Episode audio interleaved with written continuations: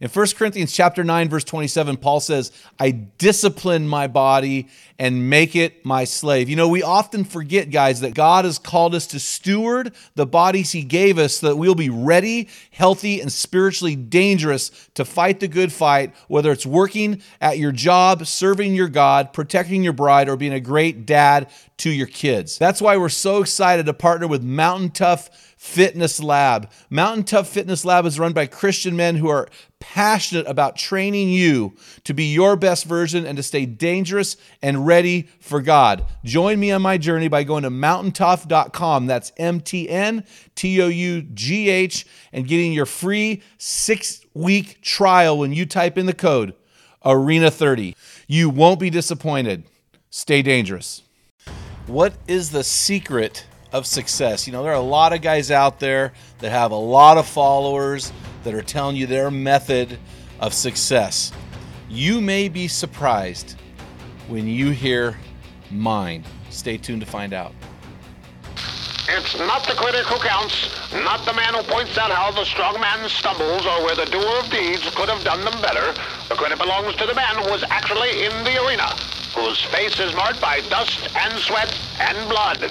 From Men in the Arena, it's Equipping Men in 10. Our conviction is to call you into the arena of manhood, call you out of the faceless, nameless bleachers, and call you up to be the best version of you. Because when a man gets it, everyone wins. Enjoy today's episode. Men in the Arena Army, we salute you. Hey guys, welcome to another episode of the Men in the Arena podcast.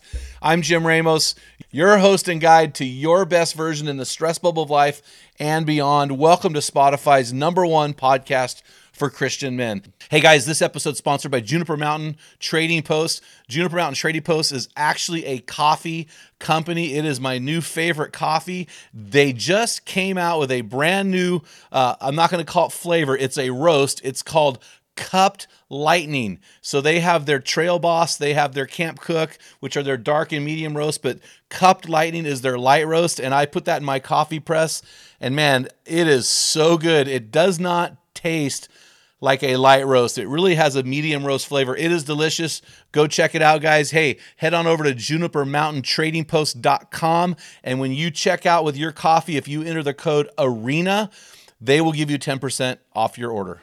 But men, before we get into the meat of this podcast, which is sharing my secret of success, I want to share with you one of our hero stories. As you know, we are collecting 365 hero stories this year uh, to celebrate what God is doing. And a hero story, guys, it's a story of transformation that either a man has written in about himself or his wife or loved one has written in about that man that they love, and somehow it's connected to Men in the Arena. So this one comes from a guy who's actually a high school student.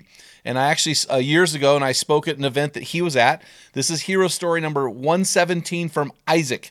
Isaac wrote, I donated last year to Men in the Arena, and you left your number to call. And by the way, if you are a financial champion, I oftentimes will send you my personal number because I want to get to know you better. So if you want to get to know me, that's one way for you to do it. Start getting involved in the ministry financially. Anyway, that's not a pitch, that's just a thing.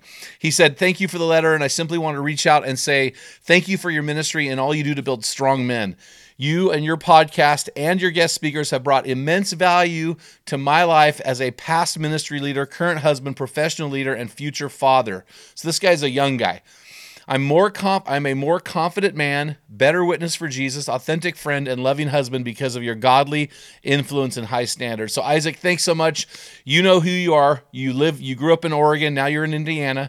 Hit me up with your your physical address, and we will send you some swag. Hey guys, I want to dive into the meat of this podcast. I was driving down the road the other day, and this idea came in my mind, and so I wrote it down. Actually, I sent myself an email, and uh, I thought, you know, I really need to share this with you guys. And I've shared this with you before, but I want to share with you the secret of my success. Like, I've been in ministry, full time ministry, since 1990. So here we are, 34 years later almost, and I'm still going strong. I'm more vigorous than I've ever been. I'm more passionate than I've ever been. I'm more effective than I've ever been.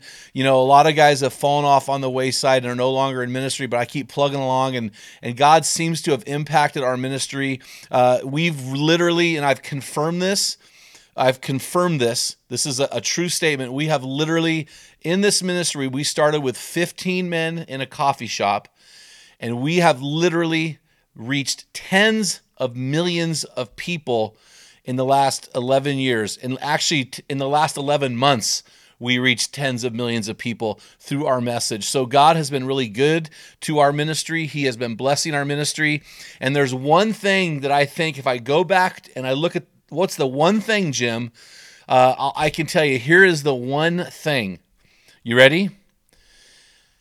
It's on my calendar every Monday through Friday from 8 to 9, and it is called prayer. I firmly believe that God, through my relationship with Him over the decades, has spoken to me, and that every good idea that I've ever had that worked has been from God. I, I really believe that. I am not uh, the smartest apple on the tree. I'm not obviously the best looking guy in the room. You know, I'm not the when I walk, walk in the room, I'm not the smartest guy in the room. You know, I'm I'm just a guy who uh, works hard. I have a lot of grit. Uh, I'm I'm a grinder, and I just feel like if I can outlast the rest, that'll make me the best. So that's always kind of been my motto.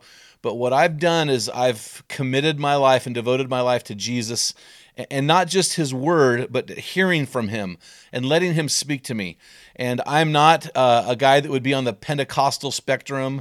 I'm not a guy that would be on the far fundamental spectrum. I'm kind of a middle of the road guy uh, spiritually in how I live my life. And so, what I'm sharing with you today, I want to share some middle of the road things that have deeply impacted me. And if you're listening to this podcast, they've deeply impacted you through me.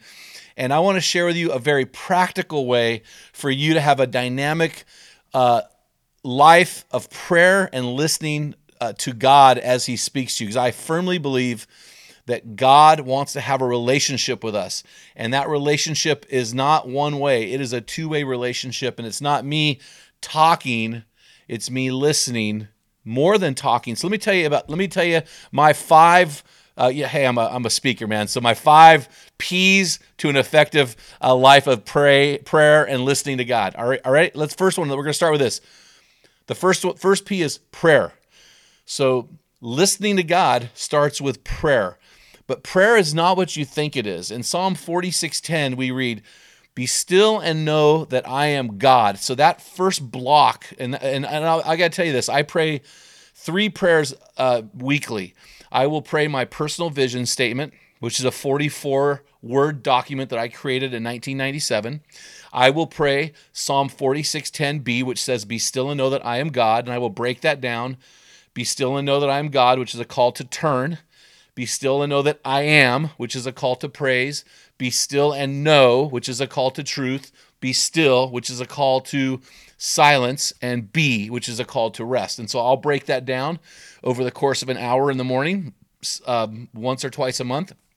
And then I'll pray the Lord's Prayer. The Lord's Prayer really is my go-to, and I'll take, you know, uh, you know, our Father who is in heaven, holy is your name. Your kingdom come. Your will be done on earth as is in heaven. Give us this day our daily bread, and forgive us our trespasses as we forgive those who trespass against others. Lead us not into temptation, but deliver us from the evil one. For yours is the kingdom and the power and the glory forever and ever. Amen. I'll break that down into working components and pray that. So, so I will spend blocks of time in prayer, but I also love to just sit and listen in the silence. I'll do that on a mountainside hunting. Uh, I love to drive with the radio off. I'll just drive uh, and I'll just for si- for hours in silence listen. Uh, I love to sit in my office, turn off the lights, close my eyes, and just go into listening mode. I call it my listening mode. And, and I, I and a lot of times it's walking. You see my videos walking through the woods. God speaks to me regularly when I'm just out in the woods walking around. And so I start with prayer, and here's how I define prayer prayer is not talking to God. If you're a middle school youth group kid, prayer is talking to God. But prayer at its core is turning to God. So when I turn to God and I focus on God, I'm praying. I'm in a prayer mode. I'm in my listening mode. So prayer is not talking. Prayer is way, way, way more than talking. So the first P is prayer. The second P is paper.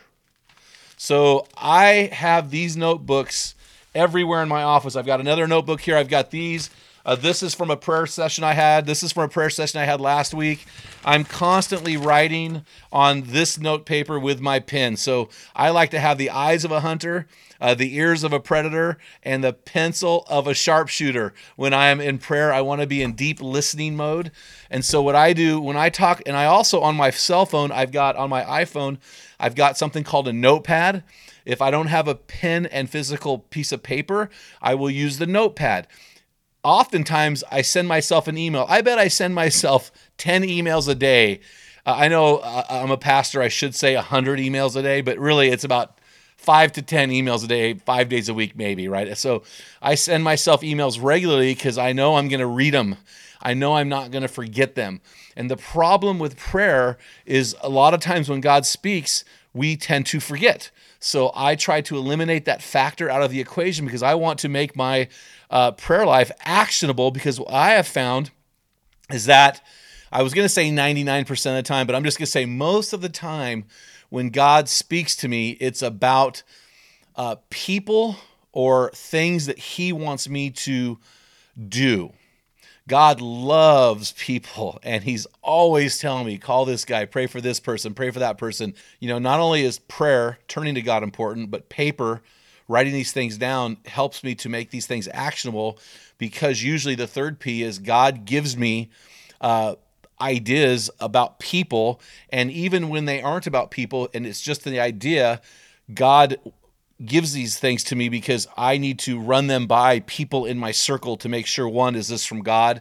Two, is this something that God wants us to do? Three, is this just like I had too much pizza and heartburn the night before and this is just a ridiculous thing that I shouldn't even think about?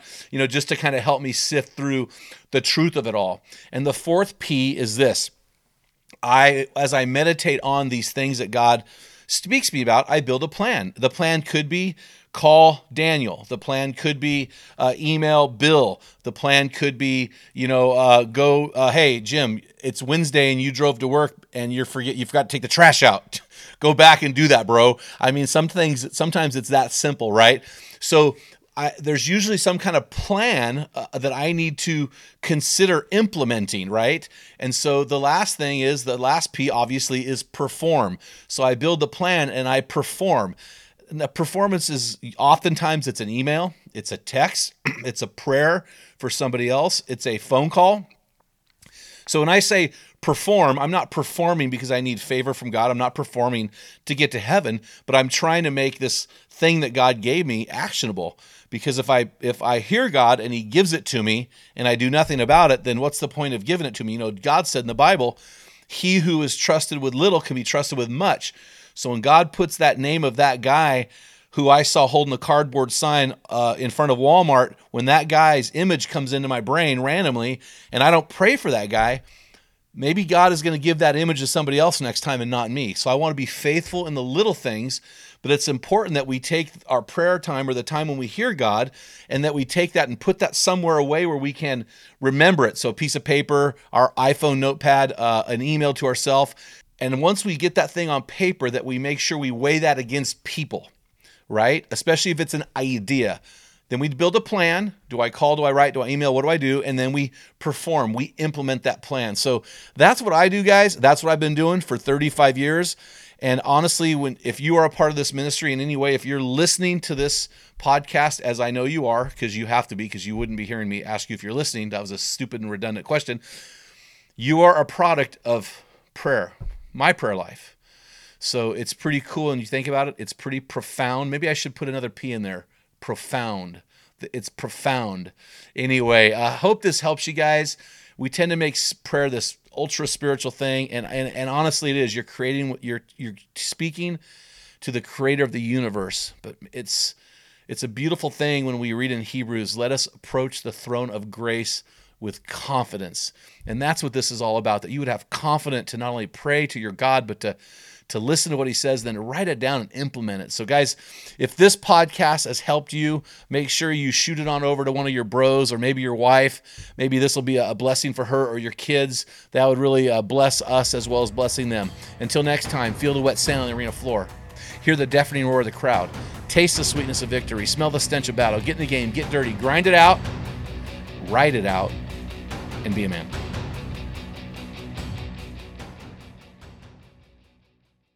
What type of dad are you? Guys, in my 35 years of ministry, I've noticed that guys basically fall into two categories. And in those categories, there are four types of dad or four phases that you pass through as a dad. We just dropped an amazing quiz to help you discover what type of dad you are, find out what type of father you are, and get our custom resources fit to meet the needs and the questions you are asking. Head on over to menarena.org, join 20,000 men from around the world and find out the type of dad you are.